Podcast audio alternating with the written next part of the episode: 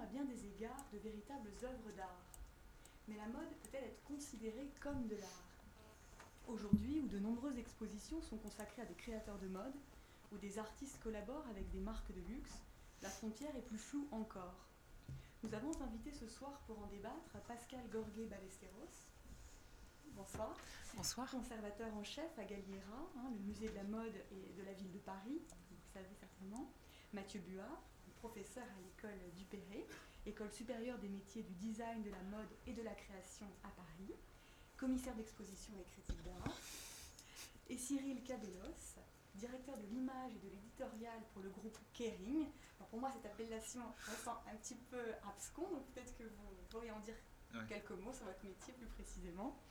Donc, comme vous le voyez, euh, nous avons eu à cœur d'inviter donc trois personnalités issues de milieux différents, à la fois théoriques et pratiques, susceptibles de porter sur la question des points de vue variés. Je vous souhaite un très bon débat et je vous remercie d'être là ce soir. Oui, oui, c'est ça. Je suis très intéressée par le D'accord, bah, avec grand plaisir. Ouais, donc, euh, oui. attends, j'y pense. Bonsoir. Donc, euh, je vais commencer alors en, vous, vous, soumettant un petit peu toutes les réflexions euh, que, je, que je me suis faites euh, à propos de ce sujet mode et art. et j'ai commencé par vous mettre un visuel, un petit clin d'œil d'une revue très chic et très élégante des années 1920-1930. Vous voyez que les termes étaient inversés et d'où il était question de présenter la mode sous des formes le plus artistique possible. Alors il est donc aisé de produire euh, un discours esthétique sur euh, la mode et sur ses expressions, ramenant ainsi assez facilement euh, ces expressions donc de la mode à la fonction d'une image. Et en quelques, même plus de 20 ans de, de métier, que deux fois n'ai-je entendu des commentaires de costumes se résumer à la louange de ses couleurs, de ses qualités esthétiques, parfois même, mais j'avoue très rarement, des avancées technologiques qu'il pouvait refléter et dont il pouvait témoigner. Assimiler la mode à l'art dans un discours euh, purement esthétique semble alors euh, effectivement euh, logique et cette attitude est renforcée par l'importance grandissante de la mise en scène de l'œuvre de, la mode et de l'œuvre des couturiers par les institutions culturelles françaises et étrangères. Mais en dépassant le propos esthétique, ce sujet suscite différentes interprétations et en tout cas des questions. Peut-on comparer la mode et l'art?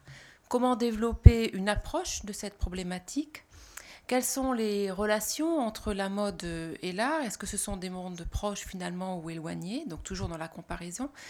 Et est-ce que cette question, qui tient à la fois de préoccupations sociologiques, philosophiques, bien sûr, on ne peut pas esquiver esthétique, est une question universelle ou est-ce qu'elle ne correspond pas à une interrogation très française, toujours un peu portée sur une séparation euh, très claire des catégories? Alors il n'est pas aisé de tenter une définition de la mode et de l'art parce que déjà il faudrait arriver à, définir euh, ces deux termes qui sont euh, souvent euh, rangés dans ce qu'on appelle les concepts flous où on range en tout cas les, concepts qui sont un petit peu difficiles à définir en toute objectivité qui sont opposés à des concepts plus scientifiques et les concepts qui sont difficiles à résumer de façon factuelle et qui impliquent toujours un petit peu des prises de position. Alors les sociologues et les historiens s'entendent à parler de fait social lorsqu'ils parlent de la mode et de l'art, et c'est vraiment une expression commune à l'historien euh, Daniel Roche, qui est vraiment un, historien pur et dur, du sociologue Émile Durkheim ou d'une sociologue plus contemporaine encore, Yvonne Nera. L'art et sa production, l'œuvre, ont une nature sociale, ils sont issus d'individus inscrits dans la société. Ils s'adressent à la société et sont jugés, appréciés, commentés par la société. Partant de là, on peut commencer à défiler euh, un petit peu plus euh, cette euh, comparaison. Et dans cette tentative de comparaison, je ferai des va-et-vient entre la grande couture, comme disait le couturier Paul Poiret, Et puis, euh, cette euh, mode qui s'adresse, euh, je dirais, plus au collectif et moins à l'individu, qui est prise un peu dans un mouvement perpétuel, cette mode qui est souvent caractérisée, en tout cas déjà depuis le XVIIe siècle, par son, mouvement perpétuel, le fait qu'elle est inconstante, qu'elle se renouvelle régulièrement et qu'elle euh, s'appuie pour sa reconnaissance et sa diffusion sur l'appréciation du plus grand nombre qui va la montrer, l'exposer, et donc sans ce nombre-là, pas de mode. C'est ainsi que le, Larousse euh, du XXe siècle, dans son édition de 1931, définit déjà la mode. Alors il y a trois acceptations manière individuelle de faire, habitude, fantaisie, volonté. Chacun vit à sa mode. Bon, ça c'est euh, pour l'individu. Puis deuxième définition, la mode est un usage passager, donc la notion de temps, qui règle la forme des meubles, des vêtements, de la parure. Il y a autant de ridicule à fuir la mode qu'à l'affecter, la bruyère. Donc là, on sous-entend quand même l'intervention du collectif de on fait la même chose. Et enfin, troisième définition, la plus généralement entendue d'ailleurs, vogue, engouement, habitude, pratique, généralement suivie. Alors ces notions ne sont pas nouvelles puisqu'on s'interroge, les interrogations sur la mode remonte et qu'est-ce qu'est la mode remonte euh, au moins au XVIIe siècle. Et euh, l'anglais Adam Smith les avait déjà abordés dans sa théorie des sentiments moraux, publiée en 1759 réédité six fois quand même jusqu'en 1790, donc un texte important, où il écrivait Un homme serait ridicule s'il apparaissait en public vêtu d'un costume très différent de ce qu'on porte communément, alors même que son nouveau vêtement serait en lui-même très gracieux ou très commode et il semble exister une absurdité semblable à orner d'une manière très différente de celle qu'ont prescrite la coutume et la mode, même si les nouveaux ornements devaient en eux-mêmes être légèrement supérieurs aux ornements communs. Donc euh, tout cela pour vous dire que la mode, c'est une sorte de, grande notion où on entend généralement une façon de s'habiller à peu près euh, commune, mais la mode, c'est peut-être aussi autre chose et nous allons donc euh, y venir. Alors pour Pierre Francastel, l'historien, grand historien de l'art, l'art ne produit pas bien sûr des œuvres ex nihilo, L'artiste reconstruit, assemble, produit à la fois en conjuguant un processus intellectuel et une technique, et il en vient à définir le concept donc de pensée plastique. Le, le moyen d'expression qu'on appelle art est une des formes de la pensée en acte, absolument irréductible à toutes les autres.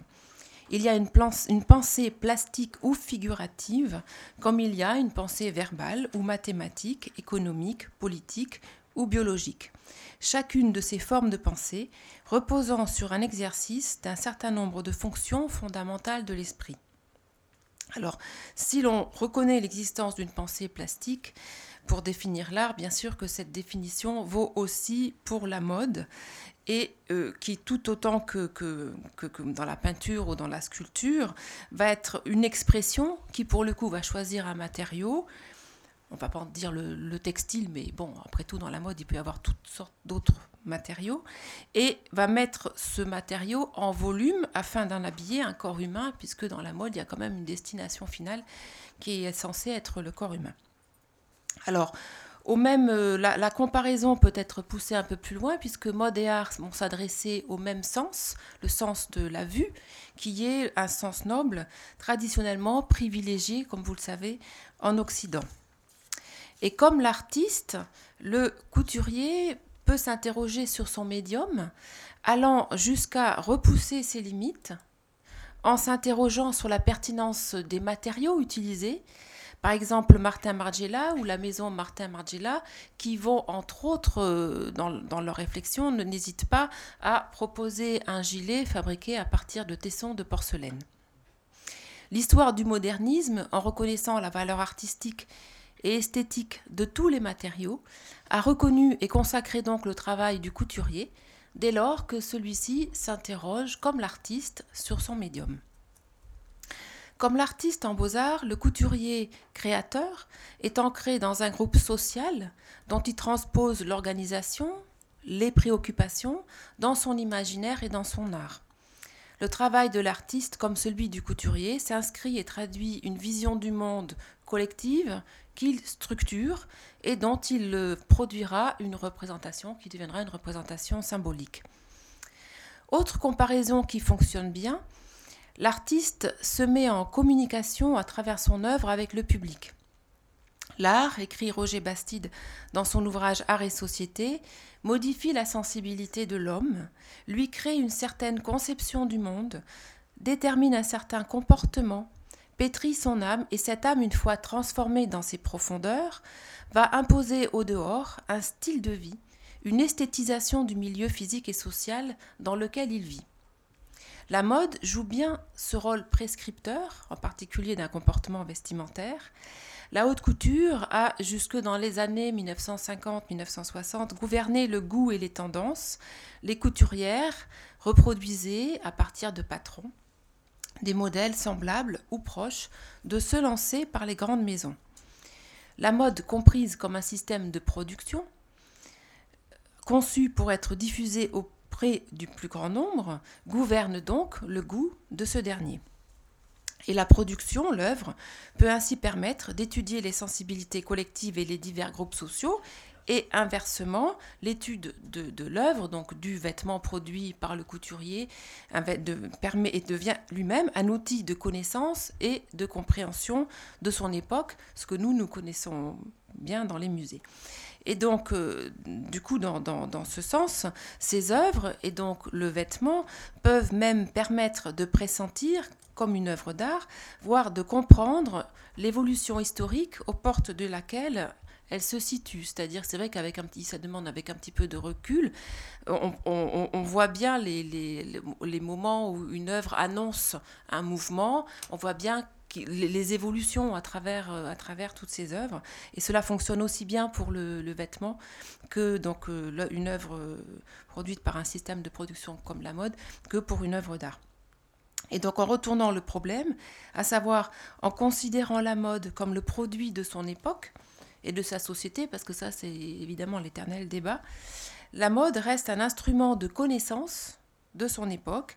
Ainsi, la simplification des formes vestimentaires à partir des années 1920, que l'on pense au tailleur par exemple de Gabriel Chanel, l'idée de vêtements modulables, interchangeables, superposables, le raccourcissement de la jupe, l'aisance voulue du corps, ne sont pas séparables de facteurs sociaux divers, courants hygiénistes qui prônent le respect du corps, réformes vestimentaires, avancées techniques et surtout développement et diversification de la pratique physique et inscription de cette dernière dans les loisirs d'un réseau mondain élitiste pour lequel les couturiers produisent justement des vêtements. Nous observons donc un certain nombre de points communs entre la mode et l'art du point de vue du sociologue. Il y a également dans la mode une revendication affichée d'être assimilée et considérée comme de l'art. À dire vrai, à, zoomer en fait en quelque sorte, on s'aperçoit que cette considération n'émane pas de la mode en tant que phénomène social, ni de l'ensemble des acteurs de, la mode, mais d'un groupe de ces, acteurs de la mode, à savoir les couturiers. Depuis la naissance de la haute couture au milieu du XIXe siècle, avec Charles Frédéric Wort, le couturier veut être comparé à un artiste. Paul Poiret l'a très bien exprimé dans son ouvrage Art et Finance, finance écrit P-H-Y, N-A-N-C-E, qui est un ouvrage qui relate euh, tous ses déboires financiers et puis finalement euh, sa, ruine, la façon dont, sa maison a été euh, mise à sac par les financiers de l'époque. Il écrit ce que les, donc c'est un ouvrage qui est édité en 1924, ce que les connaisseurs admirent en effet dans une œuvre d'art, dans un tableau par exemple, c'est qu'il révèle la nature et le tempérament de l'individu qu'il a créé sa lutte avec les puissances de la vie pour arriver à s'exprimer lui-même en quelques traits. Un portrait, un paysage exprime avant tout la personnalité de leur auteur qui a bataillé avec la matière pour dire son émotion et se faire comprendre et qui a projeté toute sa sensibilité et toute son intelligence sur un demi-mètre carré de toile ou de papier. C'est dans ce miracle d'un instant que gît tout le prix de son œuvre. Et il ajoute Les maisons que j'avais créées étaient comme des œuvres d'art, filles de mes rêves et façonnées de mes mains, tantôt heureuses ou inquiètes. Elles étaient empreintes de ma sensibilité et reflétaient absolument et entièrement ma pensée. Le couturier est souvent polyvalent dans son expression, il est dessinateur, il peut être peintre, écrivain, et il guette toute forme de reconnaissance à travers son art en tant qu'individu. Mais ce combat, né au moment au XXe siècle justement les critères d'évaluation des artistes étaient en pleine mutation, semble effectivement un combat propre au champ de production de la mode et de la couture, puisque dans le même temps, les artistes eux, avaient gagné ce combat. En effet, cette quête a été celle des artistes depuis la fin du Moyen Âge. Ils sont devenus artistes de cours, et d'ailleurs, un détail intéressant, c'est que lorsqu'ils travaillaient pour, le, pour les princes, ils touchaient à tous les arts, non pas seulement peinture et autres, mais également les arts de l'apparat. Et ils ont fait justement des costumes, pour, ils ont fait des dessins de costumes pour les princes. Leur, euh, leur quête de, de reconnaissance s'est trouvée grandement facilitée par la création de l'Académie royale de peinture et de sculpture en 1648 par Louis XIV qui leur a permis de s'émanciper des règles des corporations. Ils pouvaient donc travailler librement. Il leur était interdit de tenir boutique, donc ils s'affranchissaient, bien sûr, partiellement de ce qui touche finalement à, l'argent. Et ils pouvaient ainsi devenir célèbres. Et sous leur propre devenir célèbres, évidemment, produire sous leur nom.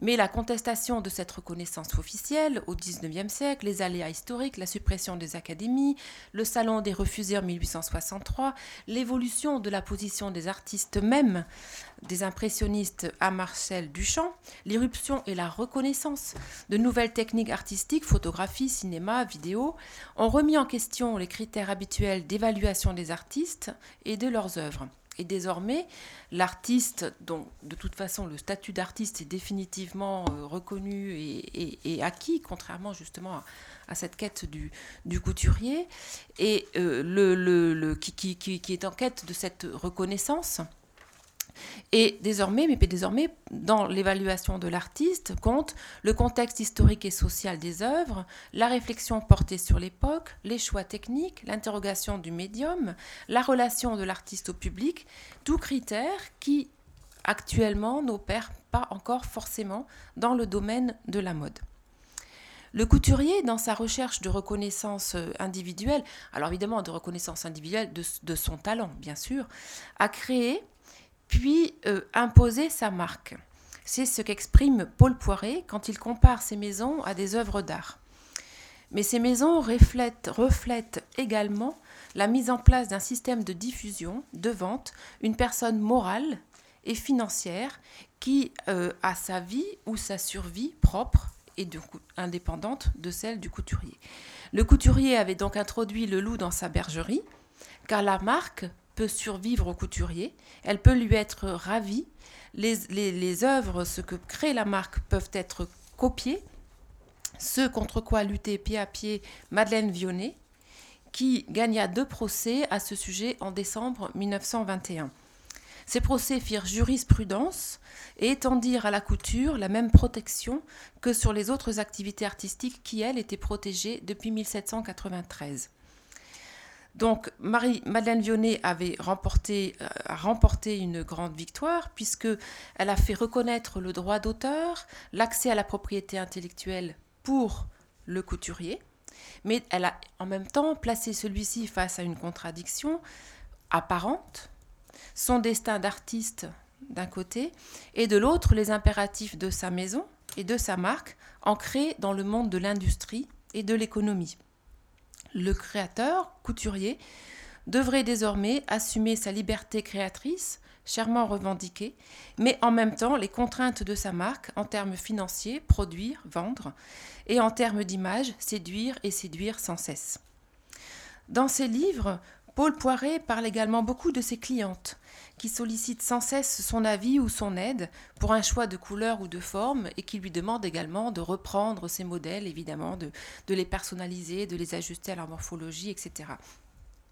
Le couturier dépend de cette clientèle qui le fait vivre et qu'il côtoie par ailleurs étroitement dans des réceptions euh, mondaines, euh, en tout cas pour, euh, pour cette période 1920-1930 où ces liens sont très importants.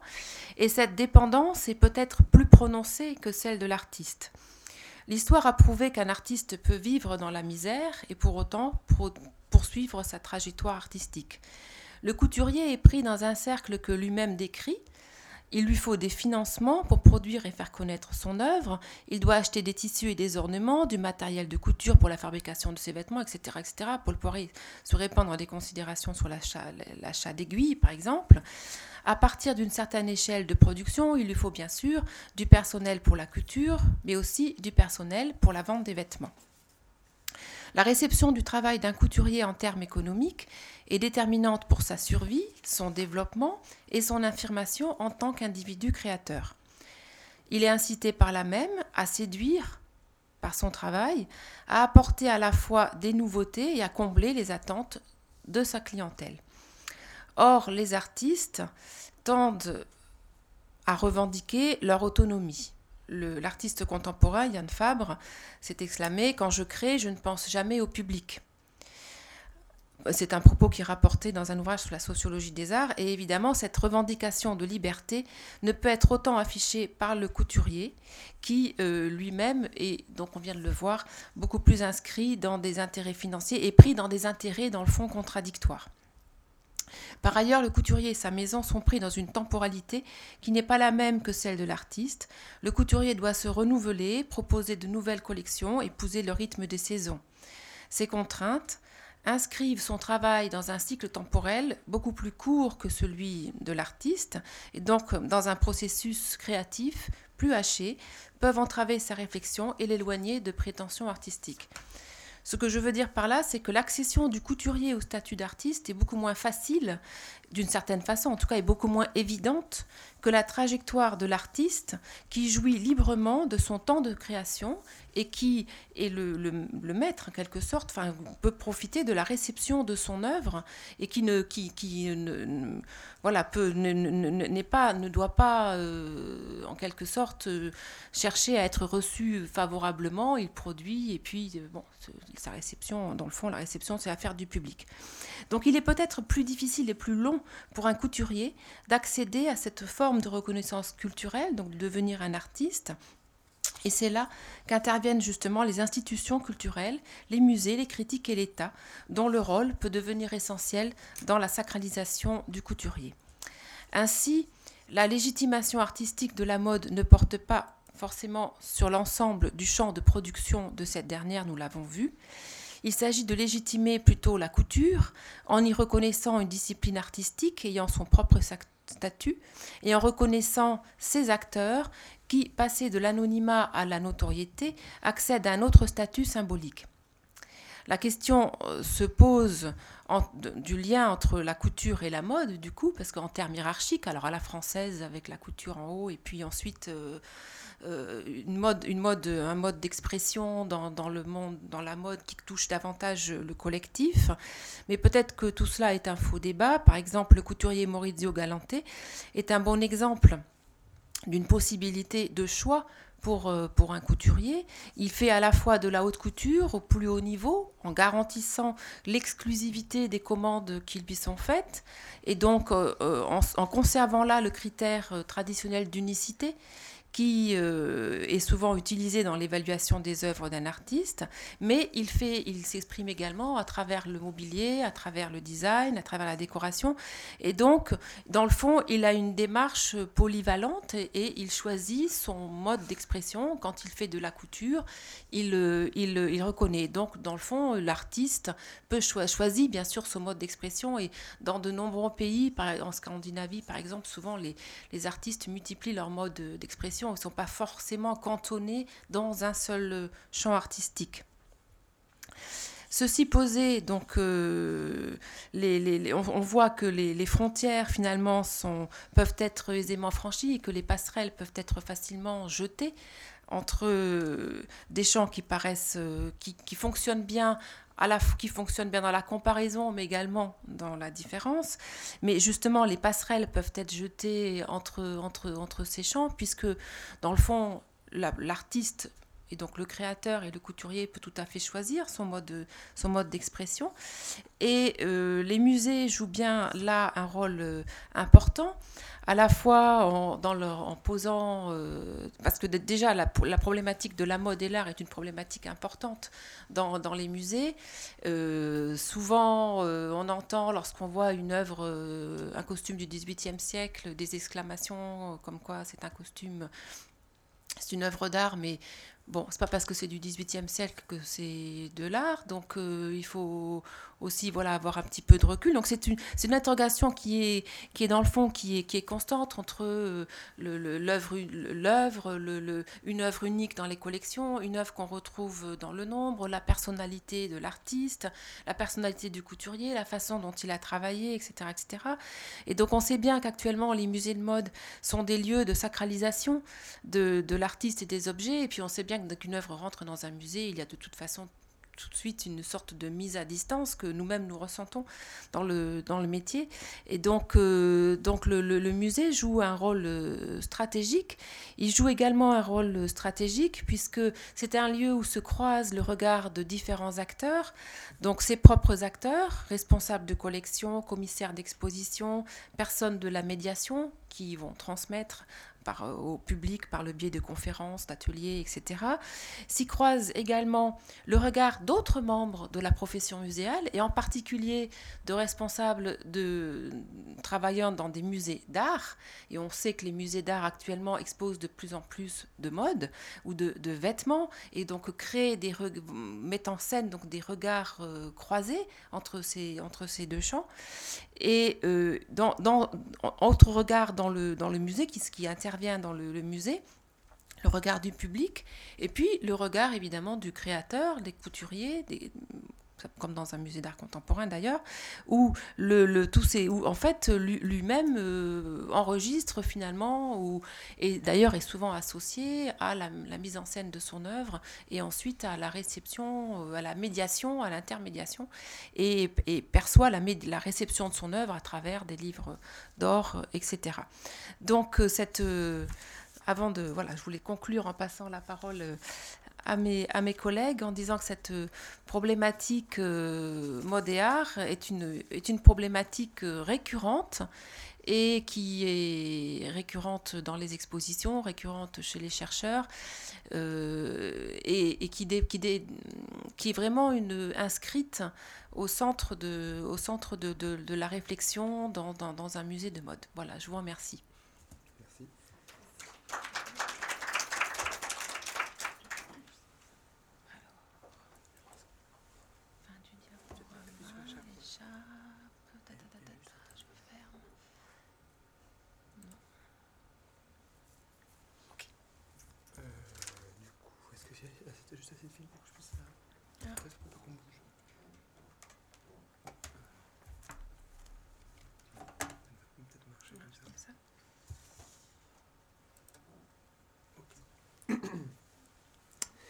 Bonsoir.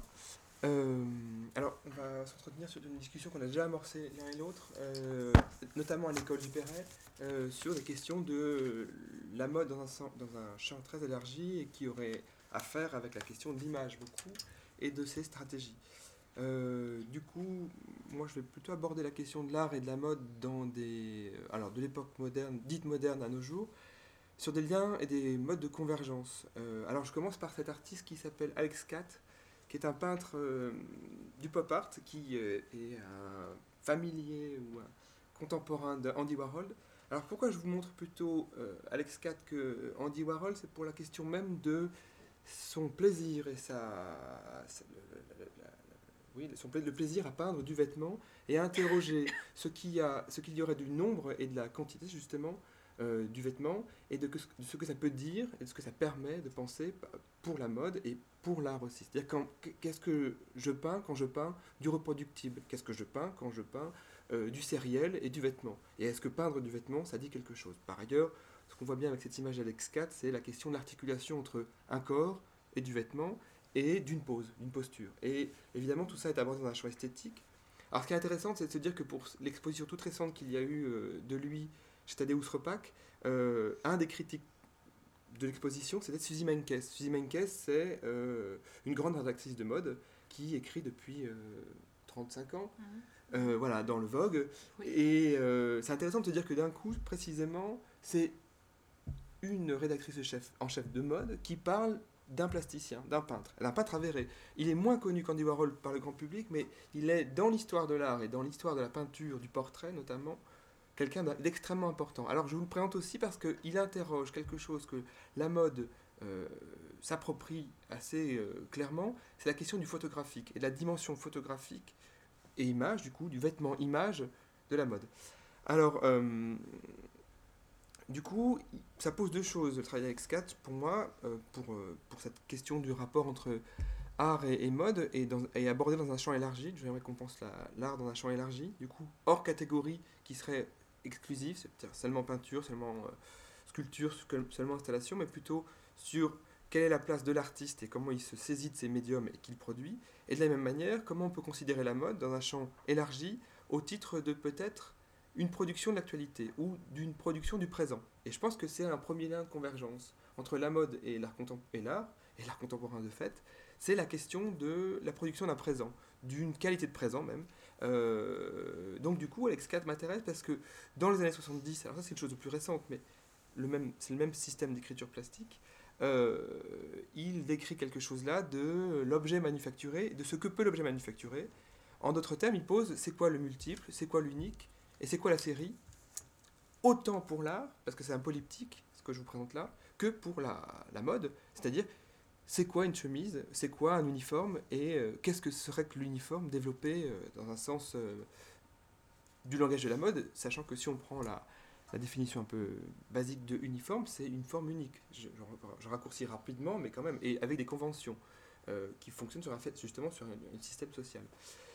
La deuxième question, c'est avec Alex Cat et la dimension pop art qu'il développe, pop peut-être, c'est ce que peut l'image multiplier. C'est quoi cette image qui se multiplie, qui occupe le territoire, et qu'est-ce qu'elle permet de penser comme limite pour l'œuvre? Euh, Et là, je pense dans la perspective de Benjamin, c'est-à-dire euh, l'œuvre à, l'ère de sa reproductibilité technique, mais aussi de l'image et sa série, sa sérialité, de son mode de diffusion et de multiplication. Euh, en somme, j'aimerais développer deux temps, c'est-à-dire la question du nombre comme élément constitutif de l'objet de mode, mais de l'objet d'art aussi. J'avais repris un peu des questions. Et euh, l'autre piste, c'était la question de l'image comme temps a posteriori de l'objet. Je dis bien a posteriori parce qu'en fait, on se rend compte que finalement, il y a des designers de mode qui pensent d'abord à l'image que- ça va donner, et ensuite euh, qu'on assume l'objet dans sa réalité. Et je dirais qu'on peut penser la même chose des plasticiens et des artistes. Et alors, j'ai introduit une notion qui, n'est, qui est différente du couturier, justement. J'ai parlé de designer de mode. Vous verrez que ça a un rapport un peu important sur la question du statut et possiblement du renversement, justement, de la liberté du designer par rapport à l'artiste, par rapport au marché, par rapport à des modes de présentation et par rapport aussi à un mode d'existence et de visibilité. Je partirai d'un exemple très simple.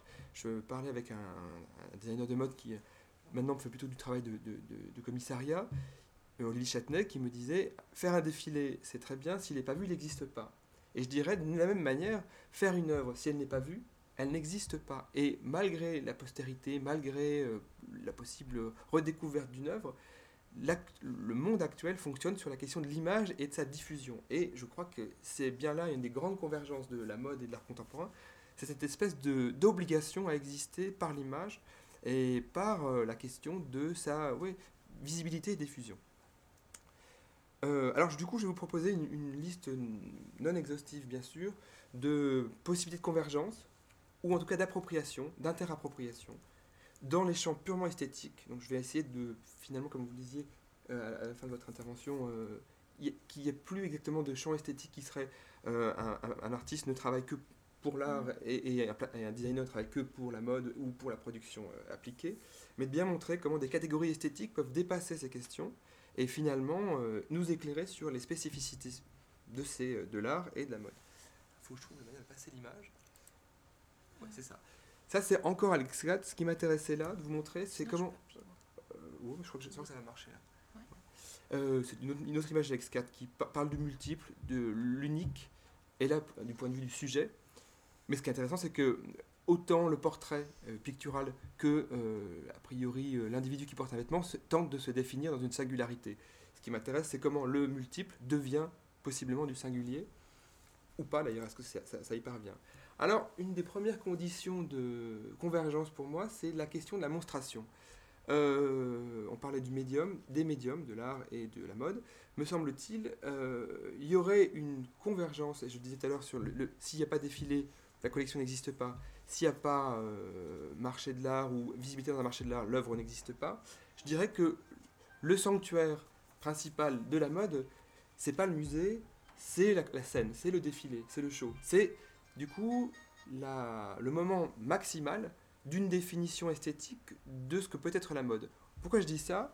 C'est que dans le temps du défilé, précisément, s'opère euh, une espèce de, de convergence ou d'un- d'une forme de prisme très fort où et le mannequin et le vêtement et l'association des vêtements entre eux, la coiffure, euh, la musique, en gros tout ce qui pourrait imprimer l'air du temps ou une forme d'air du temps est extrêmement défini, extrêmement défini et avec une espèce d'exigence euh, qu'on pourrait qualifier de tyrannique. Ça c'est un défilé de Noten, mais si on prend tous les grands, tous les grands designers, euh, et fait évidence que le choix du défilé et le moment du défilé est le moment emblématique de la signature d'auteur du designer. Vraiment. Et qu'après les considérations, je dirais, de production, les considérations même d'existence des vêtements dans la réalité, euh, se réinterrogent, mais par la suite. Donc le, je dirais que s'il fallait interroger un, objet esthétique fort pour la mode, ce serait pas le vêtement, mais le moment du défilé et tout ce que ça agrège. Donc du coup, déjà la définition de la mode, pour moi, elle- elle évolue par le fait même de faire de l'objet du défilé l'objet esthétique principal. Voilà. Euh, voilà, voilà, c'est une de mes positions. hein. Alors, ce que je voulais montrer, c'est comment il y a une évolution et comment le fait même du défilé comme image, comme clip vidéo, comme film quasiment, euh, est une chose qui apparaît allez, dans les années 70 réellement, dans la manière de le concevoir comme un show, comme un, événement. Voilà, là, c'est la valeur du défilé comme événement qui ferait le médium spécifique de la mode de, des années 70 en gros à nos jours. Je vous montre cette image d'un film nid qui s'appelle Les femmes entre elles, qui présente euh, en fait des collections, comme on présentait des collections jusque dans les années 50-60, c'est-à-dire on reçoit dans un salon mondain euh, les femmes euh, fortunées et on présente en- en- entre, femmes des modèles et on les fait tourner dans une espèce de, comme ça, de, cercle de mondanité. Alors, c'est un mode d'existence du vêtement, c'est un mode d'existence euh, d'une forme de mode, mais je ne pourrais pas dire que c'est là l'emblème ou la- la signature d'une mode d'une époque. C'est, trop fragmenté, c'est trop parcellaire à mon sens. Mais c'est intéressant de comparer les deux, c'est-à-dire comment il y a une dimension quasiment cinématographique et comment le défilé, enfin, et le, designer emprunte au cinéma une forme de concentration du regard et comment auparavant, finalement, il y avait une forme de proximité. Là, il y a une mise à distance par l'image, évidemment. Euh, je veux dire, dans l'image de Van Noten. Alors, euh, c'est inté- c'est intéressant de se poser la question quelles sont les conditions de monstration de l'œuvre? On pourrait dire c'est le musée. C'est vrai, le musée fait effectivement euh, office de lieu de monstration d'un art qui serait peut-être plus euh, déjà digéré par l'institution. Dans le fond, on pourrait se poser la question, mais est-ce que c'est pas le lieu de la galerie, quand elle fait bien son travail, quand elle est euh, à la fois prospective et ambitieuse, qui serait le lieu spécifique de l'art, de la galerie, du showroom. Et vous allez voir que galerie showroom, on n'est pas loin de galerie showroom aussi, de présentation des vêtements, des collections, des post-défilés. Et donc là, il y a encore un lieu de, convergence euh, entre mode et, art contemporain. Je vais du coup maintenant ramasser ça sur l'art contemporain, c'est-à-dire que ils empruntent les mêmes lieux et les mêmes modes de monstration et les mêmes vitesses de monstration. Une expo euh, d'art contemporain dans une galerie, c'est un mois. Bon, voilà, vous me direz, un, un défilé dure pas un mois. Mais l'existence d'une collection, d'une certaine manière, engage une, une- rythmique qui est, euh, en gros, euh, très ramassée sur euh, quelques, quelques mois aussi. Et non pas que l'œuvre ou que le vêtement disparaisse par la suite, mais la condition d'événementialité que ça propose, du coup, est liée à ce rythme et à ces types de lieux, et qui sont des lieux de vente. Ce qui est intéressant, c'est comment subitement la galerie, le showroom sont des moments de monstration spécifiques, entiers, mais qui aussi intègrent la question de la distribution. Et ça, c'est, je crois, une chose assez, assez différente aussi de ce qui a, ce a pu être pensé et, développé auparavant par la mode. Alors là, je vous pré- présente une artiste euh, contemporaine qui s'appelle Isa Guinsquin, juste pour vous montrer comment, d'un coup, une sculpteur, un sculpteur, s'intéresse à la question de la constitution d'une forme par, par des modes de composition en s'appuyant sur quoi? Sur des modes de représentation de la présentation du vêtement ou d'une présentation du vêtement de mode. Alors, je voudrais juste du coup pointer quelque chose qui m'intéressera en, fin, de, discussion, c'est-à-dire, c'est Deleuze qui dit ça à, pro- à propos du style, euh, la composition est déjà affaire de style. Et on ne peut pas penser cette, euh, sculpture sans la question la mode, du mode de composition, qui définit donc un registre euh, de fabrication euh, de la sculpture. Et on pourrait se dire que d'une certaine manière, si je regarde comment est construit une silhouette et comment est construit un, défilé de mode, un look de mode ou un défilé de mode, c'est, ce n'est que des ensembles de choses composées les uns après les autres. Donc il y a quelque chose qui serait de l'affaire du style, qui est une question convergente pour l'art et euh, la mode. Chose qu'on peut moins dire, ou différemment en tout cas, pour l'architecture, pour euh, d'autres types de formes de production qu'on pourrait appeler euh, dans une grande boîte artistique ou créative. Euh, autre phrase de Deleuze qui m'intéresse encore sur la question du style, c'est il dit un style, c'est un style qui s'écrit dans sa langue, mais avec une langue étrangère, et qui, et qui arrive à constituer dans cette langue une langue étrangère, pardon. Ce qui m'intéresse là, c'est qu'effectivement, Isa Guinsquin, je vous en montrer d'autres, elle constitue des collages, des compositions en, en se réappropriant des éléments créatifs du monde. Et là, on voit bien, euh, c'est une installation d'Isa Guinsquin qui euh, agrège des images euh, de la Renaissance, de bâtiments modernistes, de tapisseries, d'objets domestiques sans valeur. Et cette agrégation crée une surface, crée un ensemble raisonné qui devient installation. Alors on, peut, on pourrait, mais c'est c'est pas du tout ma question, juger de la valeur esthétique en termes de beau, pas beau. C'est pas le sujet, parce qu'on pourrait aussi faire la question, poser cette question-là pour la mode, et on serait toujours à des limites. Donc j'ai mis cette question du beau de côté, j'ai plutôt interrogé là, vraiment, qu'est-ce qui fait composition et qu'est-ce qui fait style, dans le fond? Et là, on voit bien que l'agrégation hétérogène des éléments euh, fait style. Encore Isa sur comment euh, je fais de la sculpture, comme je ferais de la silhouette. C'est deux œuvres, c'est deux œuvres de Isa. Ce qui m'intéresse, c'est comment, dans l'image de, de droite, où il y a ce, ce mannequin, elle est aux limites de quelque chose qui pourrait être du vêtement de mode. Alors, du vêtement image de mode, j'entends bien. C'est pas du vêtement réel, c'est pas du vêtement appliqué, c'est pas du vêtement portable immédiatement et qui serait, euh, voilà, qui serait légitimé par le fait que c'est confortable, que c'est euh, convenable, que ça appartient justement à, un uniforme spécifique euh, dans un temps donné. Mais en tout cas, dans les modes de fabrication, dans les modes de constitution du vêtement ou de la sculpture, il y a une grande proximité sur la question de l'assemblage. Et cette question de l'assemblage et de la composition, et presque du collage, c'est un des vecteurs assez euh, majeurs, je dirais, de, du fait euh, créatif, euh, et du coup je vais utiliser créatif plutôt que art et mode, de, de la fin du XXe siècle et du début du XXIe siècle. Dans une forme d'hétérogénéité qui serait, et là j'emprunte cette- ce concept à euh, Victor Segalen, une esthétique du divers. C'est-à-dire comment j'arrive à rassembler des éléments qui seraient exotiques les uns entre les autres et à produire une esthétique d'ensemble. Et le collage, l'assemblage en fait partie. Alors, euh, c'est encore de la sculpture, mais ce qui m'intéresse, c'est que dans toutes ces sculptures, il y a toujours une dimension euh, anthropomorphique, une dimension de corps. Euh, là, c'est Lizzie Fitch, qui travaille en, collaboration étroite avec un autre artiste qui s'appelle Ryan Trecartine. Et ils ont de cesse que de faire des choses qui seraient des décors, où justement le corps s'inscrit dans une production où on ne sait jamais si c'est un corps virtuel, un corps réel, un corps fait de matière, un corps fait de, de, matière noble, non noble, et ils explosent assez littéralement les limites des médiums les uns entre les autres. Il faut, que je- trouve. Voilà. Et du coup, ils produisent ensuite, à partir de ces sculptures ou de ces ensembles, des vidéos qu'ils diffusent dans un lieu. Ce qui m'intéresse là, c'est de me dire, tiens, il y a des artistes qui produisent un contenu vidéo, sculptural, et qui d'un coup subitement s'obligent, ou en tout cas pensent euh, l'existence de ces objets produits dans un contexte de monstration spécifique, qui serait non plus une installation, mais quasiment une, quasi- une cabine de visionnage. Mais on pourrait dire que c'est la même chose qui s'opère euh, pour un styliste, de- un designer de mode qui euh, fait des prospectives matériaux, qui travaille sur des motifs, sur des surfaces, qui choisit les textiles, qui les assemble, qui construit des volumes, qui, une fois ces volumes construits, les réassemble encore sur un travail de stylisme, justement, et produit euh, des looks et un ordre précis de défilé, et qui finalement produit un événement qui serait euh, le défilé comme le moment majeur de sa, de, son, de, sa, de, sa, création. Et des artistes contemporains comme Lydie Fitch et Ryan Trecartine, finalement, procèdent du même mode d'emploi, de production et euh, de légitimation, d'une certaine façon, de leur production.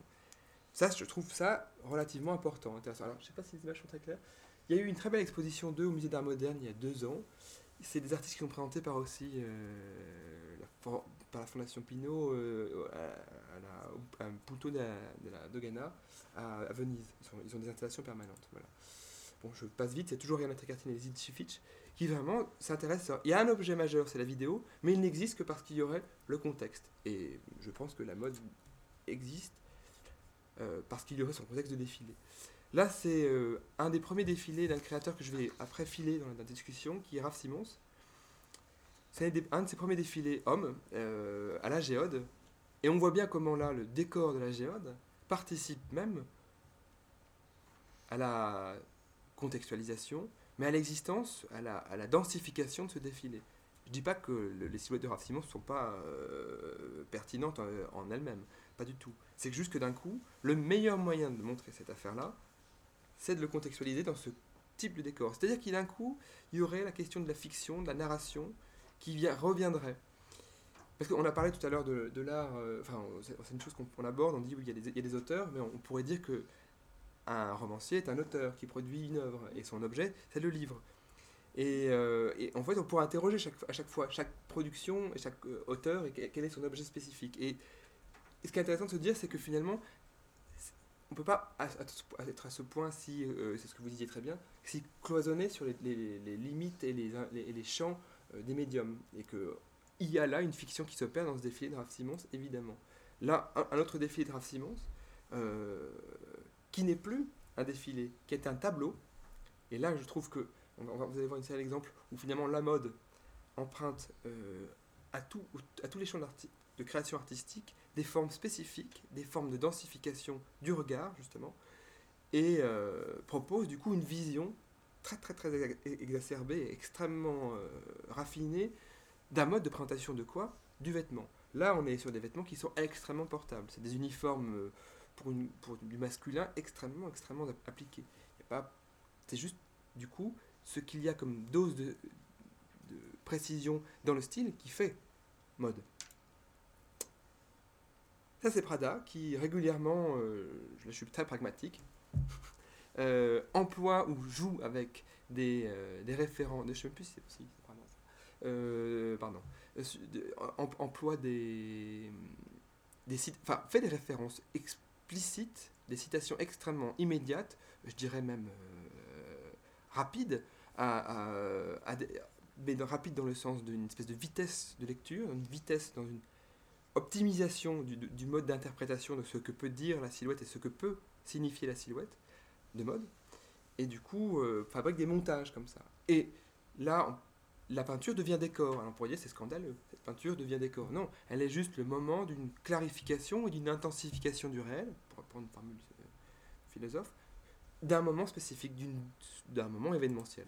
Je suis pas trop long. Je ne fais pas le temps en fait. Non, ça va. en face. Si, si. Non, ça va. Alors, du coup, on pourrait se poser la question euh, à, à l'en- à l'envers, c'est-à-dire, euh, justement, vous le disiez très bien, euh, le vêtement rentre dans le musée et se pose la question de comment il se présente. Et comment il emprunterait peut-être aussi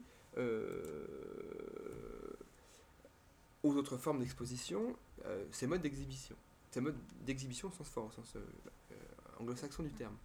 Alors, du coup, là, je vous présente une, une silhouette de Galliano, je crois que c'est 99, qui est euh, couture, évidemment, euh, et qui interroge précisément peut-être ce que pourrait la sculpture, enfin, ce, ce que pourrait emprunter la mode à la sculpture, ou ce que pourrait emprunter euh, la sculpture à la mode.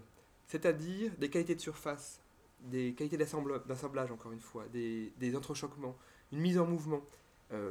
La définition à minima de la sculpture, ce serait, et c'est un peu une, une formule compassée, mais qu'une sculpture, on peut tourner autour.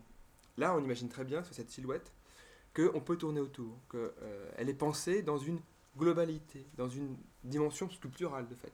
Et que le fait qu'il y ait un socle qui s'adjoigne à, ce- à cette euh, masse textile euh, ne peut pas ne pas faire penser à la question d'une sculpture euh, classique d'une certaine façon. C'est un mode extrêmement classique de présentation pour une silhouette qui ne l'est que peu. Mais on voit bien les convergences. Ça, c'est des, des- des- des silhouettes de, de Thierry Mugler, mises en scène par. euh, pardon. euh, Knapp, euh, le, le prénom me manque, Knapp. Peter Knapp Oui. Peter Knapp, voilà, c'est ça. Hein Anton Non, Hein Peter. Peter, Peter Peter, Knapp, j'avais, j'avais, le- l'inquiétude sur le prénom. Peter Knapp, qui met en scène, du coup, comme des tableaux, mais comme des tableaux cinématographiques, presque comme, allez quoi, un opéra, euh, ou une scénographie théâtrale, euh, les silhouettes de mode. Ce qui est intéressant là encore, c'est qu'il y a un emprunt explicite, mais que cet emprunt euh, vient nourrir à l'envers le mode scénographique, vient nourrir aussi possiblement le mode, euh, cinématographique. Quand on sait, par exemple, dans le dernier Bonello, le dernier, le dernier Bonello qui travaille sur Saint-Laurent, à quel point la précision dans les vêtements est importante pour constituer d'une certaine manière, pas une vérité, mais en tout cas une force euh, d'à-propos et de précision d'époque, euh, on, ne peut pas penser que le cinéma n'a pas besoin du vêtement et du stylisme pour euh, dire quelque chose et définir quelque chose de précis à l'égard du corps et à l'égard de la narration et de la fiction. Donc là, si je reprends les, les- silhouettes de Thierry Mugler, à un moment, précisément, ils empruntent au cinéma la dimension de monstration et de regard, mais finalement, c'est ce qui, sert autant la mode que le cinéma. Autre mode de présentation, c'est la couture Givenchy. Alors je, dirais 2007, mais je ne suis pas sûr. Euh, euh, c'est pas très important. Euh, mode de présentation sous le tableau. C'est-à-dire, je présente des vêtements sous un plan fixe. Tableau ou, mode photographique, c'est-à-dire les, les- mannequins là étaient d'abord de face puis se retournaient pour montrer à la fois le travail du devant et du dos. C'est quoi un vêtement? C'est un, un dos et un devant, donc une manière de, de venir un peu fondamentalement définir ce que serait que un vêtement d'apparat aussi. Il y a un dos et un devant et ça compte autant. Alors qu'on pourrait se dire que, on- que la- peu, peu importe le dos, là, c'est que la façade qui compte, on pourrait dire ça comme ça. Mais ce qui est intéressant avec la couture, c'est qu'elle définit quelque chose, et ce mode de présentation précisément dit ça, euh, et, et constitue tableau. Ça fait un tableau. Je trouve ça intéressant. Le mode performatif, que euh, évidemment la mode emprunte euh, à la danse, euh, mais à la performance en général. Ça, c'est des défilés de McQueen, qui, a toujours eu un vocable très performatif dans la manière de montrer euh, ses vêtements, qu'ils soient du prêt-à-porter ou, aux bordures de cette- qui seraient de, de- vêtements plus manifestes et quasiment couture parfois. Là, c'est encore McQueen sur un moment final où le mannequin, comme une danseuse mécanique, tourne sur elle-même. Et finalement, euh, le geste final, c'est de rendre unique et, euh, et momentané, je dirais événementiel, cette robe de mariée, peinte par des, euh, des, quoi, des, des bras robotiques qu'on retrouve dans l'industrie automobile. Intéressant aussi de croiser, se dire qu'il y a là des saisies de langage et des compositions dans le langage. Donc pour reprendre la citation de, de, de Deleuze, effectivement, il y a quelque chose d'une langue étrangère qui s'invente à partir de langues communes. Et c'est, je crois, une des grandes convergences entre la mode et, la- et- et- et l'art contemporain, si je peux resserrer. Du coup, des modes de présentation, ça c'est chez Almin Reich tout récemment, euh, c'est pas Sterling Ruby, c'est Aaron Curry, pardon, euh, qui interroge des qualités de surface et confond, conçoit, euh, aménage des portraits qui seraient plus des portraits mais qui seraient des surfaces, des identités de surface, sur des tapisseries, et, et crée d'une certaine manière un ensemble euh, hétérogène mais unitaire, unitaire d'une certaine manière, qui pourrait interroger, comme on l'a vu tout à l'heure aussi avec Elisa Guinscan, des choses très euh, particulières d'assemblage et de montage par rapport à, à une relation anthropomorphique. Et ça, c'est une boutique Prada, euh, la première grande boutique Prada à New York, qui interroge des modes de présentation de manière très spécifique, où finalement, il est plus, question de display, comme chez Aaron Curry, de mise en présentation des éléments du vêtement, que presque du vêtement lui-même. Jusqu'à temps que la boutique elle-même devienne un lieu de présentation et de show. Pas de show de défilé, mais de présentation d'événementiel qui viendrait définir du coup ce que sera la mode au sens plus large, qui serait une actualité, et moi ce que j'appelle une qualité de présent. Une qualité de présent, c'est-à-dire une manière de définir à un temps donné précis des éléments dans un ensemble et de tenir tout ça ensemble. Ce qui est génial, je trouve que c'est cette image de, la boutique Prada, c'est que d'un coup, on voit qu'il y a des spectateurs.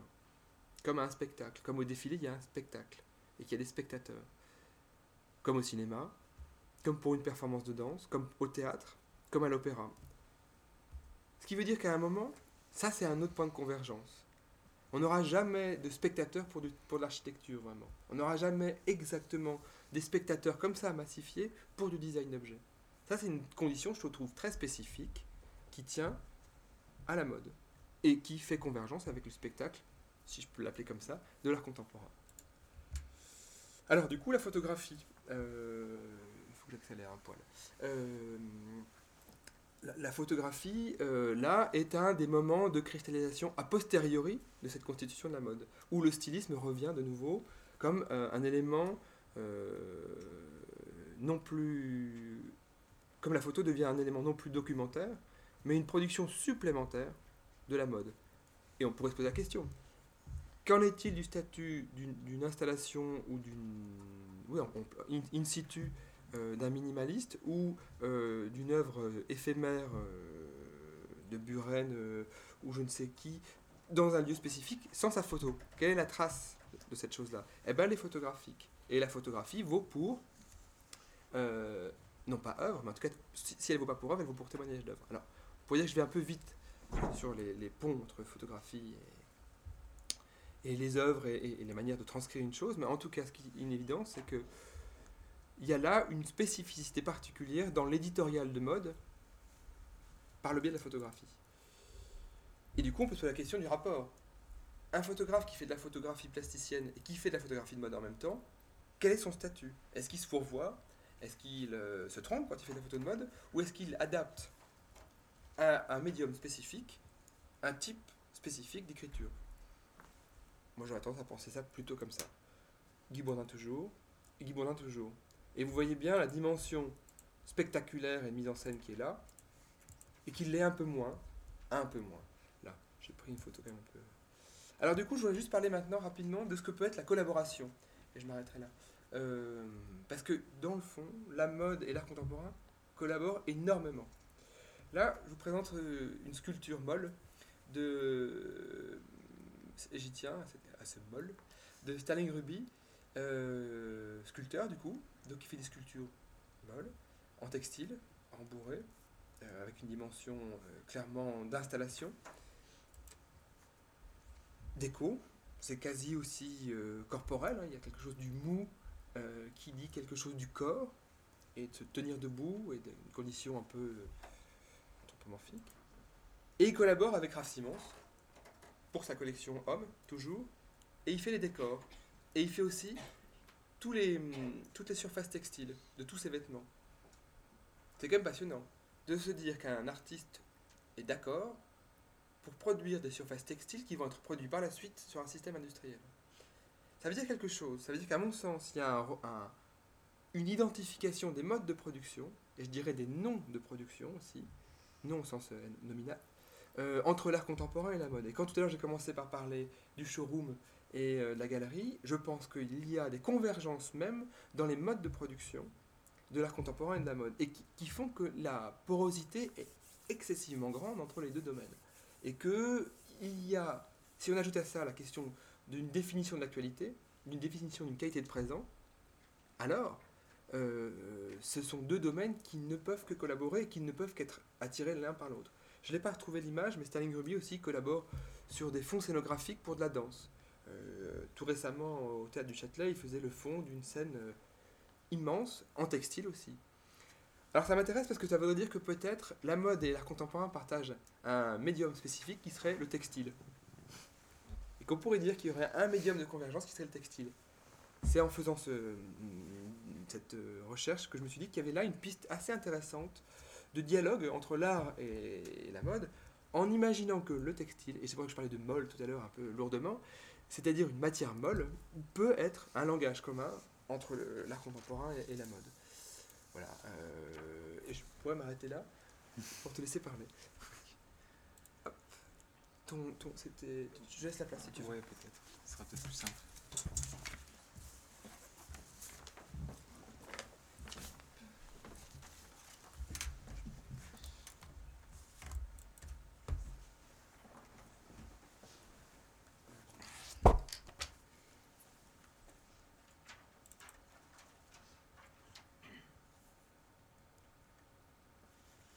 Euh,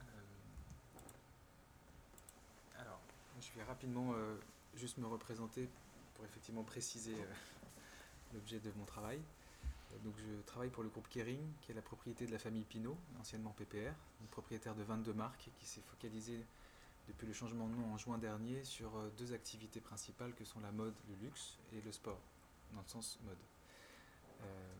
Et c'est important que je vous dise ça parce que l'intitulé de mon poste, qui est image éditoriale, reflète cette nouvelle dynamique au sein du groupe, euh, qui est de se, donc de se délester de ses activités de distribution avec la FNAC et la Redoute récemment, euh, et de se concentrer sur un travail d'image sur la marque Kering, euh, la marque corporate. La- C'est pas une marque à vocation à être commerciale, mais l'idée c'est de travailler justement sur ce nom Kering et ce qui va, la résonance qu'il aura dans les prochaines années, comme PPR ou la, collection Pinot avec la famille Pinot a pu avoir sur les 50 dernières années, vu que le, groupe a fêté ses 50 ans l'année dernière.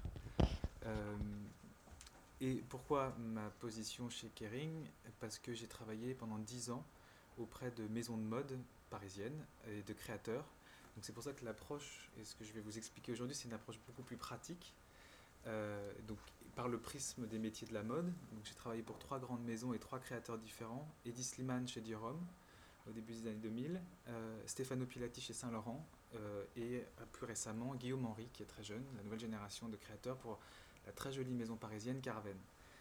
Euh, donc rapidement, je vais euh, euh, vous expliquer ce que moi j'estime de mon point de vue de, per- de personne qui a travaillé dans cette industrie pour les dix dernières années, et je parle bien d'industrie, les parallèles et les similitudes que je peux trouver entre le créateur et l'artiste pour avoir été amené à travailler avec des artistes dans le cadre de collaboration avec les maisons de mode. Les similitudes qu'on peut trouver sur les marchés de l'art contemporain aujourd'hui et de, des marchés de la mode et les perspectives. Rapidement, les- juste dans le postulat de départ, qu'on parte sur les mêmes définitions, moi la- l'art, je l'entends dans, sa phase contemporaine, donc dans sa phase actuelle. Je ne veux, pas faire de- référence à l'art classique et l'art contemporain pluriforme, avec, comme on a pu le mentionner, les photos, les images, la danse, euh, toutes les expressions aujourd'hui. La mode, euh, je la pense en tant que formule, c'est-à-dire qu'un art appliqué euh, au service d'une industrie, au service de l'industrie du luxe aujourd'hui, parce que la mode est l'huile principale du moteur du luxe, et notamment de l'industrie du luxe français. Euh, sachant que les métiers aujourd'hui, euh, je parle français dans, le- sens de l'o- l'origine, euh, mais il faut savoir que 80% des activités de mode aujourd'hui sont faites à l'international et non plus en France, pour des raisons que tout le monde connaît. Et enfin, le seul parallèle que j'estime être important de préciser en postulat de départ, c'est que pour moi, l'art et la mode, je les rejoins quand même dans un- une sorte de catalyseur de la modernité. Et je vais l'expliquer pourquoi juste après. Notamment en faisant le parallèle entre le créateur et l'artiste. Donc, le point commun, c'est l'esthétique. Et pour moi, c'est un point important. Il y a un travail de l'esthétique qui est fait par un artiste comme par un créateur, soit par le mouvement, soit par la mise en image. Et dans cette de travail autour de l'esthétique, il y a une, une volonté du dépassement du convenu. Donc, euh, qu'on soit un jeune créateur comme Guillaume Henry ou un créateur beaucoup moins conventionnel comme John Galliano, il y a quand même l'idée de dépasser le convenu, de dépasser l'uniformisation, de, de dépasser parfois la forme, d'aller peut-être parfois trop loin, et d'où le laboratoire de la couture qui est encore aujourd'hui nécessaire pour justement élaborer ce travail sur la forme. Euh, il y a une intellectualisation des limites, et c'est aussi pour ça que ce type de marché, le marché de la mode ou le marché de l'art a tendance à être de plus en plus exclusif, parce qu'effectivement, pour être euh, connaisseur et pour euh, avoir les bons repères, il faut souvent être informé, et immergé pour bien comprendre la codification. Et il y a un questionnement des normes. Et souvent, ce sont des milieux qui, d'un point de vue sociétal, euh, sont en avancée sur pas uniquement euh, la partie esthétique, mais même euh, des questionnements beaucoup plus profonds de société, comme la sexualité, comme les questions politiques. Enfin, voilà. Parce qu'il y, a une, il y, a une réelle, il y a un réel mouvement vers l'avant, et que on soit un artiste, je parle de la personne, ou un créateur, je parle de la personne, pas au service d'une maison ou pas au service d'une galerie, ces deux personnes sont animées par la même, la même énergie. Et cette énergie, je l'associe à l'émotion. C'est d'ailleurs la, discussion qu'on a euh, dans les cours qu'on peut donner à Dupéré, c'est aujourd'hui l'émotion, c'est la plateforme principale, euh, la base première du travail de l'esthétique dans la mode, c'est le premier vecteur, et c'est cette émotion et cette sincérité que la famille Pinault ou la famille Arnaud notamment, euh, qui sont les deux plus grands acteurs du luxe aujourd'hui et de la mode, animent aussi à travers leur, leur, choix personnel, notamment Bernard Arnault et François Pinault. Et, et c'est dans ce, processus de création lié à l'émotion que pareil, on, fait un véritable, je fais un véritable lien entre le rôle du créateur euh, et le rôle du, de l'artiste. Et c'est en ça que parfois certains créateurs peuvent se faire passer pour des artistes, euh, notamment euh, le plus connu d'entre eux, Karl Lagerfeld, qui est aussi photographe, aussi dessinateur, aussi, aussi designer. Donc il, a, une, il a tout un éventail d'activités, mais lui ne se définit pas comme artiste le milieu de la mode, l'industrie, les, critiques d'art ne le définissent pas comme artiste, mais son fonctionnement, son fonctionnement initial peut euh, se retrouver dans le même fonctionnement qu'un Jeff Koons euh, quand il euh, décide de faire une installation au, château de Versailles. Donc il y a quand même, pour moi, d'un point de vue de la personne, des, des similitudes. Et justement, ces similitudes, en plus de l'émotion, c'est dans la capacité de l'artiste ou du créateur à se connecter avec l'ambiant, à se connecter avec leur époque, à se connecter et à réagir à ce qui, à ce qui les entoure, parce qu'un artiste est en réaction par rapport à ce qu'il voit, par rapport à ce qu'il euh, ressent, et le créateur de mode est aussi en réaction par rapport à ce qu'il voit et par rapport à ce qu'il ressent. Donc même si effectivement c'est très filtré, c'est des gens qui sont dans des milieux fermés souvent, euh, et donc on peut toujours leur reprocher de ne pas avoir accès à tout et de ne pas tout voir, ou de le voir par, à, travers l'angle du confort, de, de de, plutôt de l'angle de des privilégiés plutôt que, que l'inverse. Mais effectivement, ils sont quand même en réaction. Ils sont en perfusion avec leur temps. Ils sont dans une recherche permanente de comprendre qui les entoure et de répondre à des questions qu'ils estiment importantes ou pas. Mais en tout cas, de répondre à des questionnements. Et au travers des, œuvres que tu as pu montrer ou des créations de mode, on est quand même dans la recherche d'une réponse à une question. Et en ça, je pense que cette connectivité avec le réel, euh, qu'on soit un créateur de mode ou un artiste, on est dans la même dynamique. Euh, et justement, les deux derniers points sont à la fois l'interprétation, et c'est peut-être sur, leur analyse que ça, va, que ça va différencier, et effectivement leur capacité de transmission. Et là, effectivement, je rejoins, et on le verra plus tard, euh, Mathieu sur l'idée de, bah, du, du, défilé, ou en tout cas de, euh, du rituel qu'il y, a qu'il y a derrière ça, qu'on soit un artiste ou un créateur, on est obligé de passer par ce rituel pour être jugé, ensuite d'être jugé pour avoir un succès ou pas, et après être amené à recommencer l'exercice une deuxième fois et à, et vitam. Donc c'est dans cette interprétation qu'effectivement euh, on peut l'artiste se détache du créateur, l'artiste devient un artiste parce qu'il fait ça sans, euh, sans, finalité a priori. Euh, là où le créateur de mode effectivement a une finalité, c'est la finalité mercantile d'être vendu et d'avoir la possibilité de, voir ses créations portées par le plus grand nombre, là où l'artiste est forcément limité en, nombre. Et justement, dans, dans ce rapport numéraire, on peut parler d'efficacité. Aujourd'hui, il y a quand même un mot très très important, qu'on soit industriel de la mode ou industriel de l'art, c'est la demande, c'est l'appétit que les Français, les Européens, les Américains, les Chinois aujourd'hui euh, ont pour toute forme d'expression artistique, qu'elle soit de l'art pur ou euh, de l'art euh, appliqué comme la mode par exemple. Et cet appétit euh, crée de la concurrence, crée des marchés, crée une industrialisation et euh, crée aussi des attentes. Donc malgré tout, même s'il n'y a pas de finalité à l'art, aujourd'hui l'art est en train, et on le voit par la fondation Vuitton qui, prévoit son ouverture dans les prochains mois, ou, euh, même la, pointe de la douane à, Venise, pour prendre deux exemples que tout le monde connaît ici, la famille Pinault et la famille Arnaud, malgré tout, cet appétit, ces fondations sont le reflet d'une volonté de, rendre ce, marché de l'art industriel. Ce sont des gens qui investissent pour le plaisir, mais qui investissent aussi euh, pour des raisons euh, purement spéculatives. Ce qui m'amène au deuxième point sur le marché.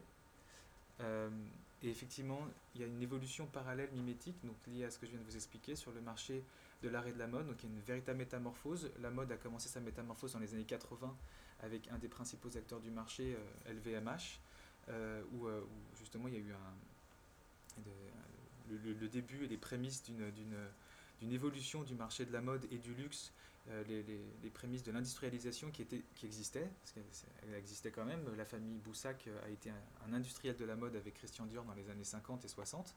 Donc euh, voilà, Saint-Laurent avec Pierre Berger ont été aussi des industriels de la mode, mais cette, industrie avait périclité, il y avait besoin de se moderniser, et c'est là où Bernard Arnault a, eu le nez fin.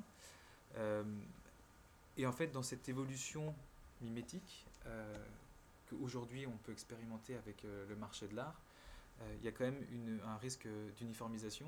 Et euh, le risque qu'on a dans la mode aujourd'hui, par la réponse du, marketing, l'art va certainement l'avoir dans quelques années quand justement il y aura un peu trop de galeristes et un peu trop de fondations dans le monde où il faudra resserrer, resserrer le champ des possibles pour se concentrer et, mieux filtrer. Mais en tout cas, cette évolution est importante du fait de l'amplitude géographique, mais surtout de l'amplitude financière qu'il y a derrière, parce que malgré tout, la réalité, quand on travaille d'un côté ou de l'autre, euh, il y a quand même une, capacité de rendement qui doit être, euh, qui doit être élevée. Et c'est cette capacité de rendement qui est à disposition de ce que j'appelle moi le public versus le privé. C'est justement parce que euh, ces modèles sont en train de générer énormément d'argent et tirer toute une économie, pour le moment sur du côté plutôt positif que négatif, comme l'industrie automobile l'était dans les années euh, pareil, 50-60. Aujourd'hui, c'est plutôt l'industrie du luxe euh, et l'industrie de l'art qui sont euh, deux grosses locomotives financièrement très très rentables. Et en étant rentables et en ayant justement une, capacité à comprendre la nécessité d'entretenir ce système, ces acteurs privés financent justement des fondations, financent les, institutions publiques en France comme à l'étranger, deviennent des grands mécènes de, de, justement de toute cette industrie. Et le parallèle est là. C'est-à-dire qu'il y a une réalité euh, qui est évidente aujourd'hui, c'est que l'industrie du luxe, par son succès via la mode, se rapproche de l'industrie de l'art parce qu'elle vient financer ce que le, le, secteur public n'est plus capable de, supporter pour, euh, euh, pour l'art. Et en ça, forcément, les dynamiques se rapprochent. C'est-à-dire plus la mode va s'intéresser au fonctionnement de l'art par nécessité de mécénat, euh, plus euh, le, créateur va se rapprocher de l'artiste, plus la mode va rentrer dans le musée, forcément. Quand une maison comme Alexander McQueen finance une grande partie des, travaux de restauration du Metropolitan Museum à New York, forcément, il y a une exposition de 4 mois qui, le suit. Non pas que le, Metropolitan Museum ait été euh, le couteau sous la gorge pour faire cette exposition, il y avait un réel intérêt, et puis c'est l'objet de, ce musée. Mais il y, a un, échange de bons procédés, et forcément, c'est une porte qui permet à la mode et à l'art d'avoir de, plus en plus de crossing. Euh, un, créateur comme Marc Jacobs, lui, a été très en avance, vu qu'il a, lui, euh, pris les devants grâce à, la puissance de Vuitton, et fait intervenir des artistes sur des produits qui se sont prêtés au jeu par par euh, folie ludique, par envie, par nécessité pécuniaire, on ne sait pas, mais en tout cas le résultat est ce qu'il est. Et ça a permis à de prendre à, Louis Vuitton une, une, dizaine d'années d'avance sur ce rapport, ce rapprochement entre l'art et la mode, et sur l'amalgame euh, qui existe encore aujourd'hui entre est-ce que la mode est de l'art, est-ce que l'art est de la mode. Tout se mélange aujourd'hui, mais tout se mélange parce que derrière il y a des raisons, euh, notamment celles que dont je viens de vous expliquer. J'ai déjà évoqué l'exclusivité des marchés, mais je vais revenir dessus. Ces marchés sont exclusifs dans le sens où, euh, de l'entre-soi. Euh, c'est des marchés qui sont fermés et volontairement fermés. C'est des marchés qui sont, euh, qui sont nécessairement autarciques parce que parce que c'est rassurant pour les personnes qui en font partie. L'exclusivité permet de créer d'autant plus de demandes et d'intérêt de l'extérieur. quand on est de l'intérieur, on a la capacité de, se rassurer en étant un groupe de gens connaisseurs qui, euh, savons à qui on fait référence. ça permet aussi de, cultiver une certaine famille. Euh, euh, et, cette famille est, autofinancée et autogérée. Il n'y a pas de raison que ces marchés deviennent s'ouvrent, comme le marché de l'automobile a pu s'ouvrir, comme le marché de l'alimentaire a pu s'ouvrir, comme d'autres grands marchés, tout simplement parce que sans ce fonctionnement, sans cette exclusivité, il n'y aurait plus d'intérêt réel pour l'art, il n'y aurait plus d'intérêt réel pour la mode, parce que ce serait devenu beaucoup trop vulgaire. Et en vulgarisant ces, effets, l'artiste ou le créateur n'est plus un être exceptionnel. Et donc, n'étant plus un être exceptionnel, n'a plus vocation à être plutôt leader que suiveur. La seule, la seule idée intelligente qui a été trouvée par ces industriels, c'est de créer des produits dérivés estampillés du travail des créateurs, euh, soit euh, des, accessoires de petite maroquinerie euh, très rentables en termes de marge et entrée de gamme en termes de prix, donc accessibles au plus grand nombre. Et, de l'autre côté, les musées ont développé tout, tout un florilège de produits dérivés à partir d'œuvres d'art qui peuvent être vendus à des millions d'exemplaires sur lesquels les marges sont faites parce que c'est c'est un peu du Warhol pour tous et, et c'est une autre manière que de, de, faire accéder au plus grand nombre l'art, d'ouvrir aussi en tout cas euh, l'appétit et, les regards et de, les aiguiser un peu sans pour autant trop les rapprocher, évidemment, pour garder une certaine distance. Et c'est dans cette distance que je vais euh, évoquer un, rapport que moi j'appelle un rapport hystérique, euh, comme Mathieu avait pu le, préciser aussi. Hystérique dans le sens où cette industrialisation, cette mondialisation, à laquelle j'ajoute la standardisation justement avec ces produits et la digitalisation dans laquelle euh, aujourd'hui, tout le monde est confronté, euh, que ce soit euh, les galeries comme Christie's, qui d'ailleurs appartient au groupe, au groupe Pinot, comme les, les, marques de mode.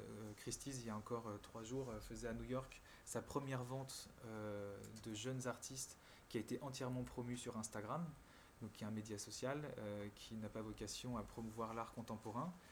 et aujourd'hui, des créateurs comme Riccardo Tisci inondent Instagram aussi euh, de, sa vie, de ses inspirations, et parfois donne les prémices de son défilé qui, euh, qui, sera, qui sera montré à Paris quelques semaines après.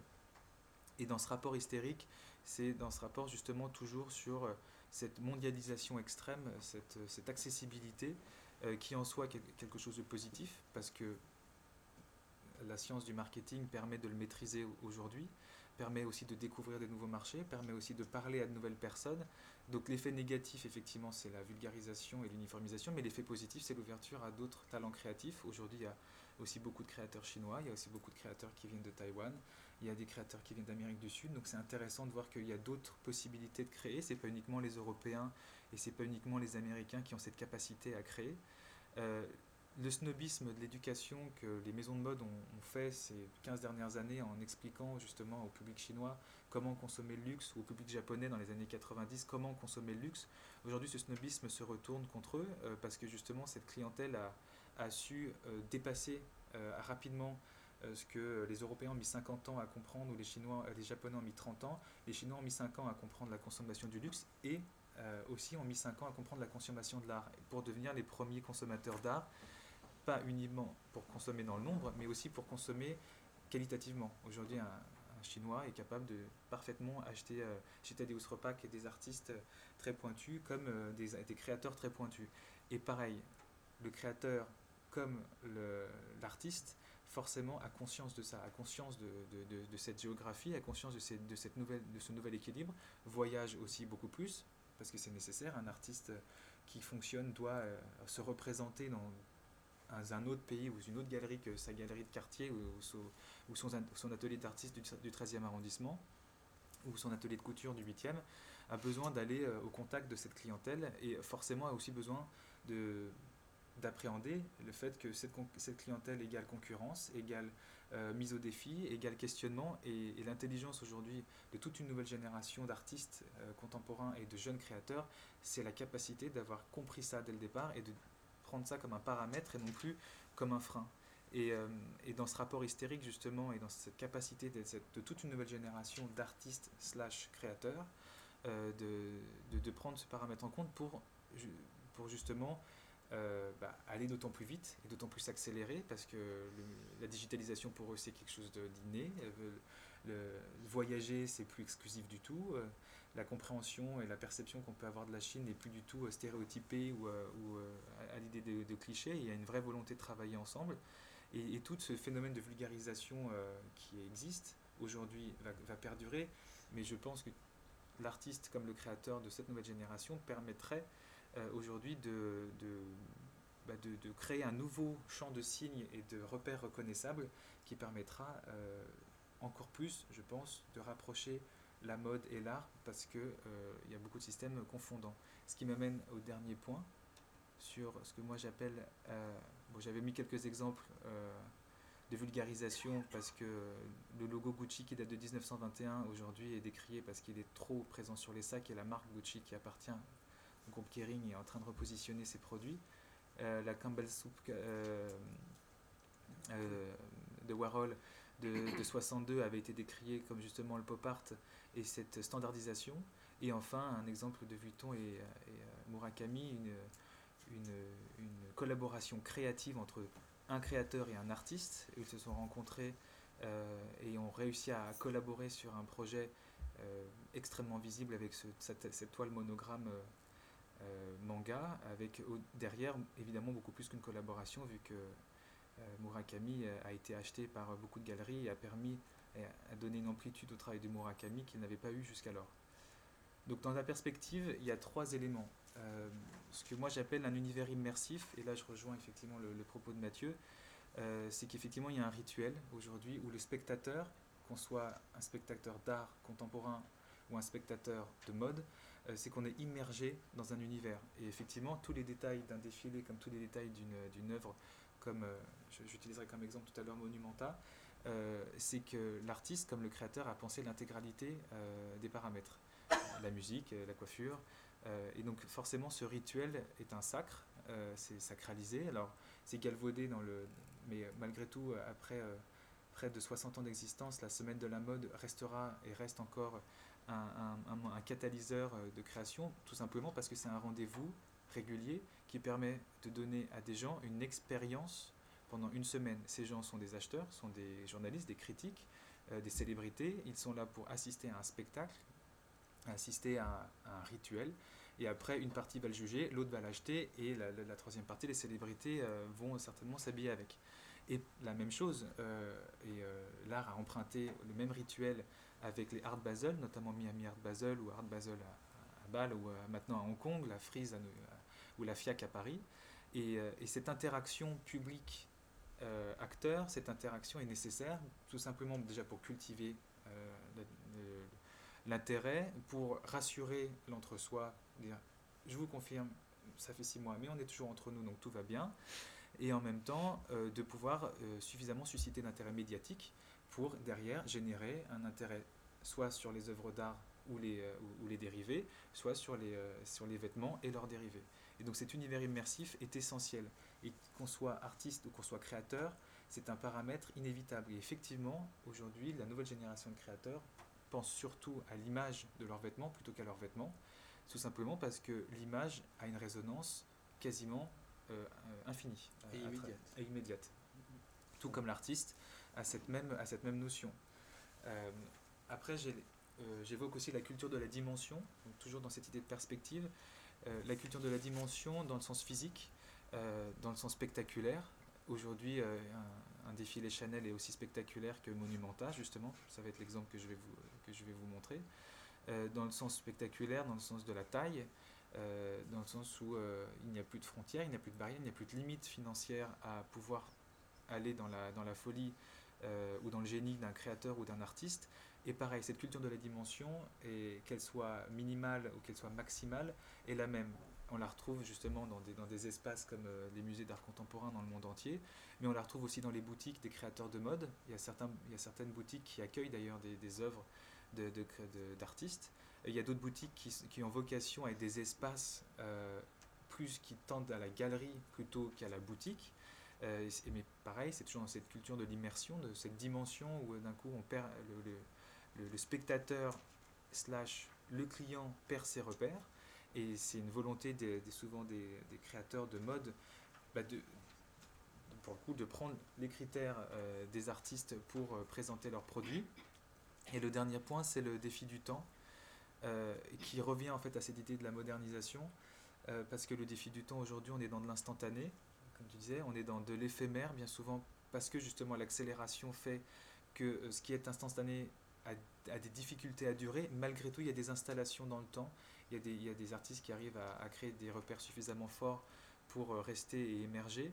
Euh, et, cette définition que beaucoup de, gens de l'art contemporain et de la mode utilisent, c'est le mot pop-up. qu'on soit une galerie, une pop-up galerie à New York pour X ou Y galeriste ou qu'on soit une pop-up boutique dans le Marais ou à, à Omotesando à, à, Tokyo, l'idée c'est aussi la même chose. C'est de l'éphémère, c'est la culture du être là au bon moment pour voir la bonne chose, voir où acheter le bon produit. Et cette culture de l'instantané et de l'éphémère, c'est un défi du temps parce que tout en étant justement dans l'éphémère, il y a une volonté d'installer des codes qui seraient des codes à long terme. Par exemple, l'ambivalence de beaucoup de maisons de mode, c'est aujourd'hui de créer de la mode instantanée, immédiate, pour être achetée immédiatement, mais en même temps de créer des codes qui soient suffisamment reconnaissables pour qu'on reconnaisse un style. C'est-à-dire qu'on reconnaît le style euh, de Eddie Sliman euh, qui vient d'arriver justement chez Saint-Laurent euh, pour rebooter la marque.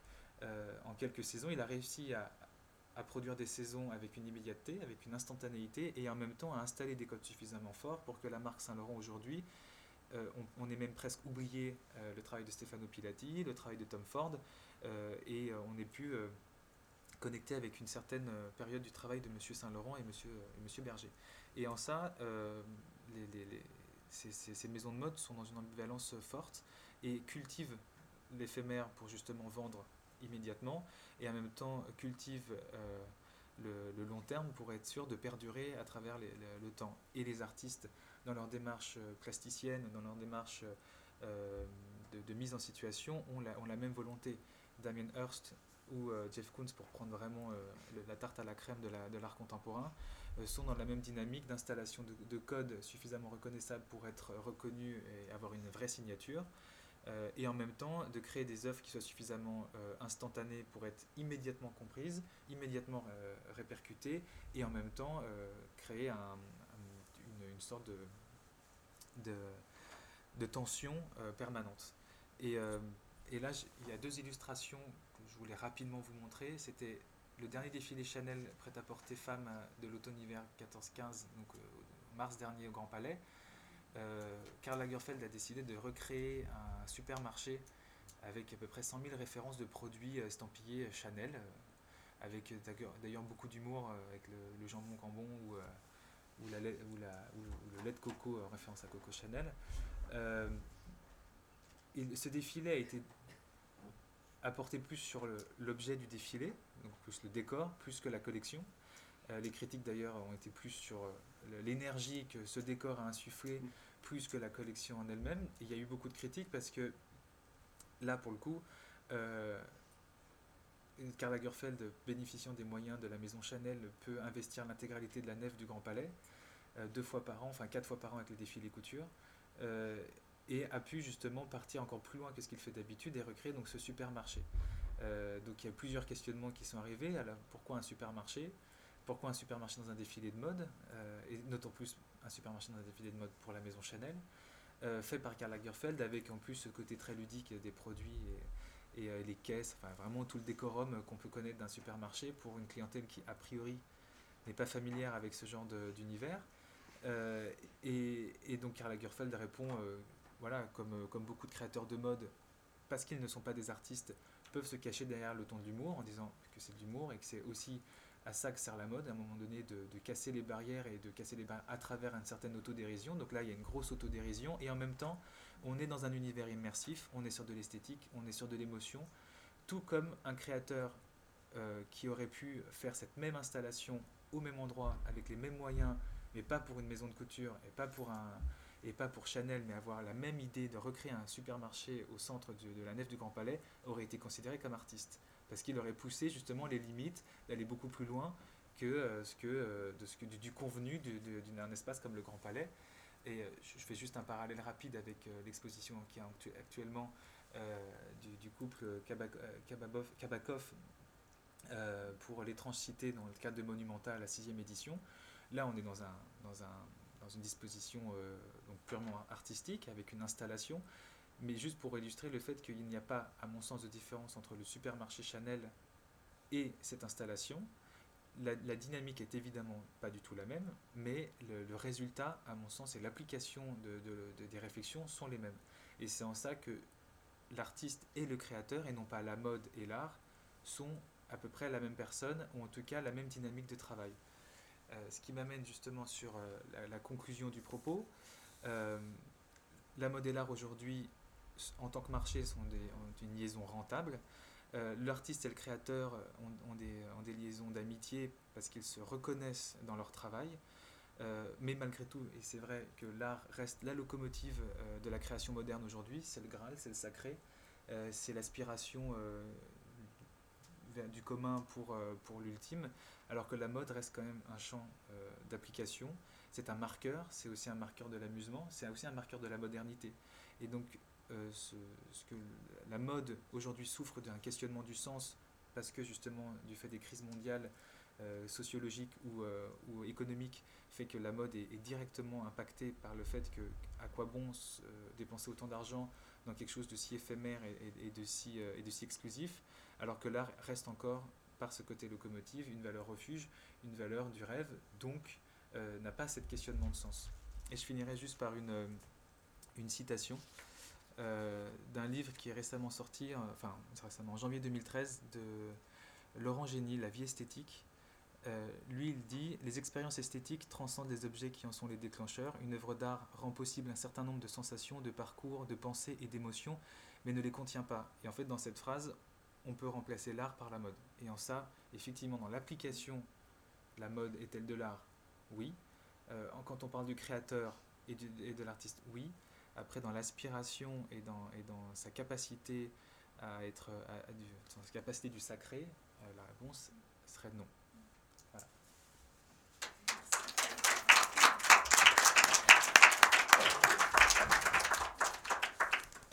Et j'ai rattrapé le temps.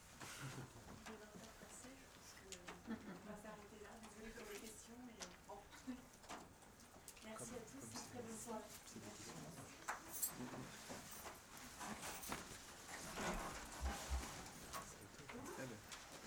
C'était pas très grand, je suis à-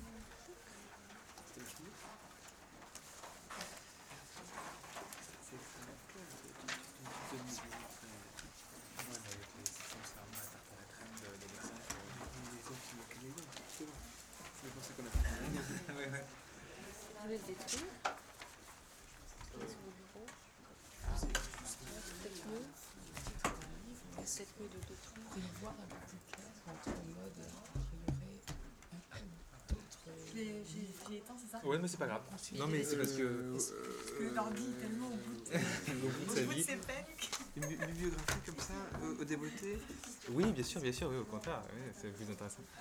Euh, oui, il y, aurait, il y aurait un livre très bien sur la question du, du- décoratif, parce que c'est une chose que j'ai un peu raccourcie, parce que j'avais encore quelques... Mais je voulais laisser mon camarade parler.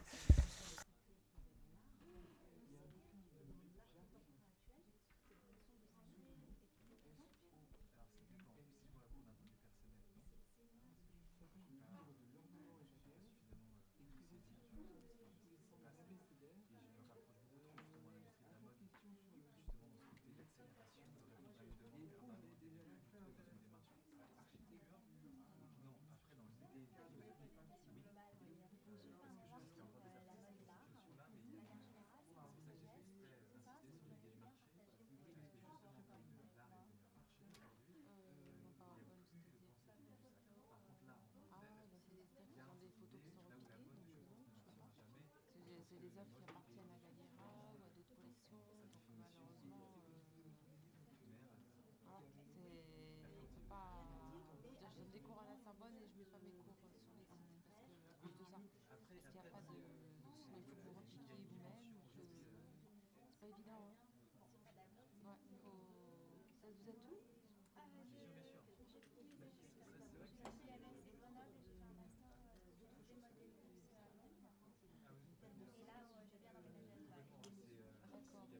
D'accord. Mais essayez de, de peut-être vous